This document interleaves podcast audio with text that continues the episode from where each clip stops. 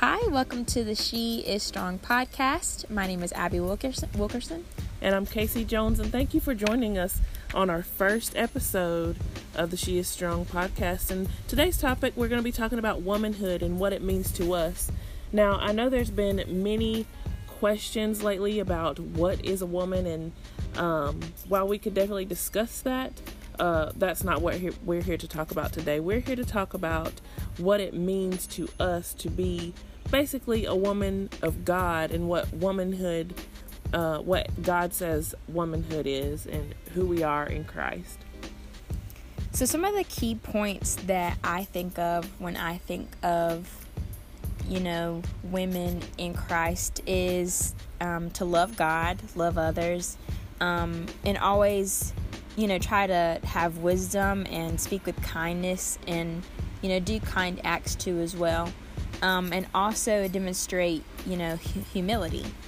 Um, and then I know that a lot of people, when they think of women in Christ, they always think of Proverbs 31. Mm-hmm. And I feel like we've always kind of been taught as women, you know, growing up from a very young age about the, the Proverbs 31 woman and trying to really kind of dissect it and break it down um, in terms of you know different features um, of what woman women should be.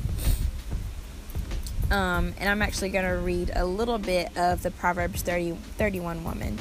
Um, it says here that she sets above she sets about her work vigorously. Her arms are strong for her t- for her tasks. She sees she sees that her trading is profitable and her lamp does not go out at night. In her hand, she holds the distaff and grasps the spindle with her fingers. She opens her arms to the poor and extends her hands to the needy. It, when it snows, she has no fear for her household, for all, for all of them are clothed in scarlet. She makes coverings for her bed. She is clothed in fine linen and purple. Her husband is respected at the city gate. And the last thing that I love about this verse is that it says, Charm is deceptive and beauty is fleeting, but a woman who fears the Lord is to be praised. So I kind of like let I guess I kind of like let you talk about you know like what that means to you or kind of like the highlights of what women in Christ like what you picture. Yeah, so I think um, one thing I'd like to say is that I've heard a lot that um, you know, the Proverbs 31 woman isn't necessarily for today. Like, a woman can't possibly do all of those things, but yes, she can because if we're in Christ, um, we can do all things through Him. And it might not look exactly the way that she did it or in that order, but yeah, we can um, maintain a home, we can have a business, we can do all of these things that uh, whatever God has desired uh, or put in your heart to do you can do it. And I just like to encourage all of you out there that yes, you can, and that you are in uh, the right place where God wants you to be. And one thing that struck me that hasn't really struck me before um, about that is um, that a woman who fears the Lord is to be praised. And the fear of the Lord is the beginning of wisdom. And I think that's where we all have to start at, not only as a woman, but as a person. Um, to to know how to be uh, you know, and to gain all that wisdom that we need for this life, we must fear the Lord. And I would have to say that's probably um, the biggest key in being a woman and in loving God and in doing all these tasks that uh, women are called to do is the fear of the Lord. And for me, I would have to say a woman is um, a person who has learned to die to self a woman is a person who has learned to die to self um, because that's what the bible has called us to do it's a selfless person a, a person who has allowed christ to take up residence in their life so that they can accomplish the things that um, that they have been called to do and, and um, that they have been called to do as a woman. What do you have to say about that, Abby?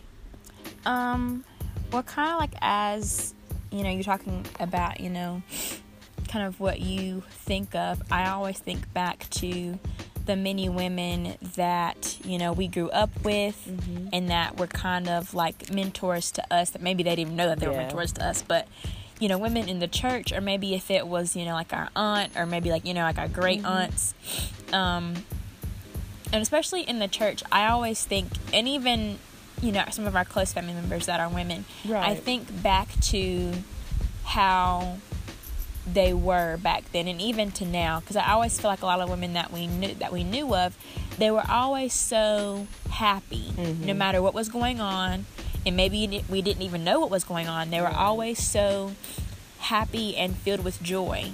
And you know a lot of them had kids and they had husbands. You know their days are probably hectic and some of them had you know a full-time job. And you know me thinking about that and I'm only 21. I'm like, how can they be so. I don't want to say like joyful when all that is going on, but how can you kind of keep it together yeah. in a sense? And I really feel like what made, what helped them and what was, you know, helped them keep it all together was God mm-hmm. and still is God. And so I do feel that when you have God, I feel like it's a difference in in a person. You can just tell, in my personal opinion, because I feel like they just walk in such a grace, in such a humbleness, I guess I have mm-hmm. to say. Um, and then you like way that they serve in the community. They were always yeah. serving. They were always helping. If, if it's like a fifth Sunday meal, like they were always helping out in that kind of sense. Mm-hmm. And you know they would help with you know, not only their children, but others' children. Like, mm-hmm. you know, mm-hmm. I feel like we always had, I don't want to say more than one mom in a sense, but we always had those motherly figures in our lives, right. and they would just do it all. Um, and it takes a village. It really does. Um, but yes, I feel like whenever I think of a woman in Christ, I do kind of think of Superwoman. Mm. Um, and I know we all can't be, you know, Superwoman all the time, but you know that's what I think about. And yeah. even when people, you know, don't have kids or they don't, you know, they don't really have any responsibilities like me, mm-hmm. you know, I just always think of, you know, whatever it is, just you know, put God first, and. I feel like you can do anything.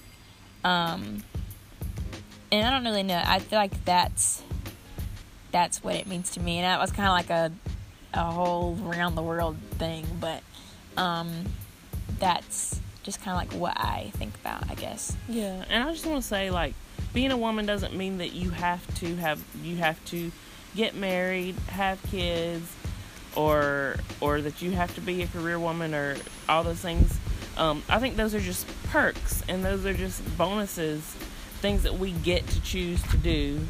Um, and then also to those out of you out there who may not be in the in church right now or you may not know God, um, this what we're talking about isn't just limited to um, like spiritual, right? Isn't just li- limited to, to, spiritual. Just because like what Abby was talking about, those um, the women that we know who um, were like spiritual mothers to us or were examples to us of of what a woman was.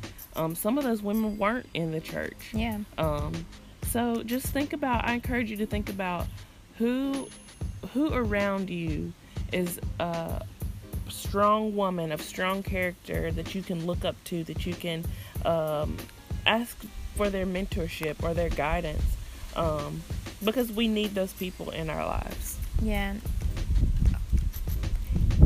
and I and also like one more kind of point. I think that when people think of women, they kind of tend to think like they're so strong and mm-hmm. they're not. At least whenever I think about it, I feel like as a woman that I can't be like emotional a lot. and I know that that kind of like sounds crazy because women are more like emotional right. creatures. Um, and I kind of think that some women, you have some women that they kind of like hold it all together and they're just really strong for their families or you're their friends or whatever. And, you know, maybe they don't cry a lot, but they always seem so put together and stern.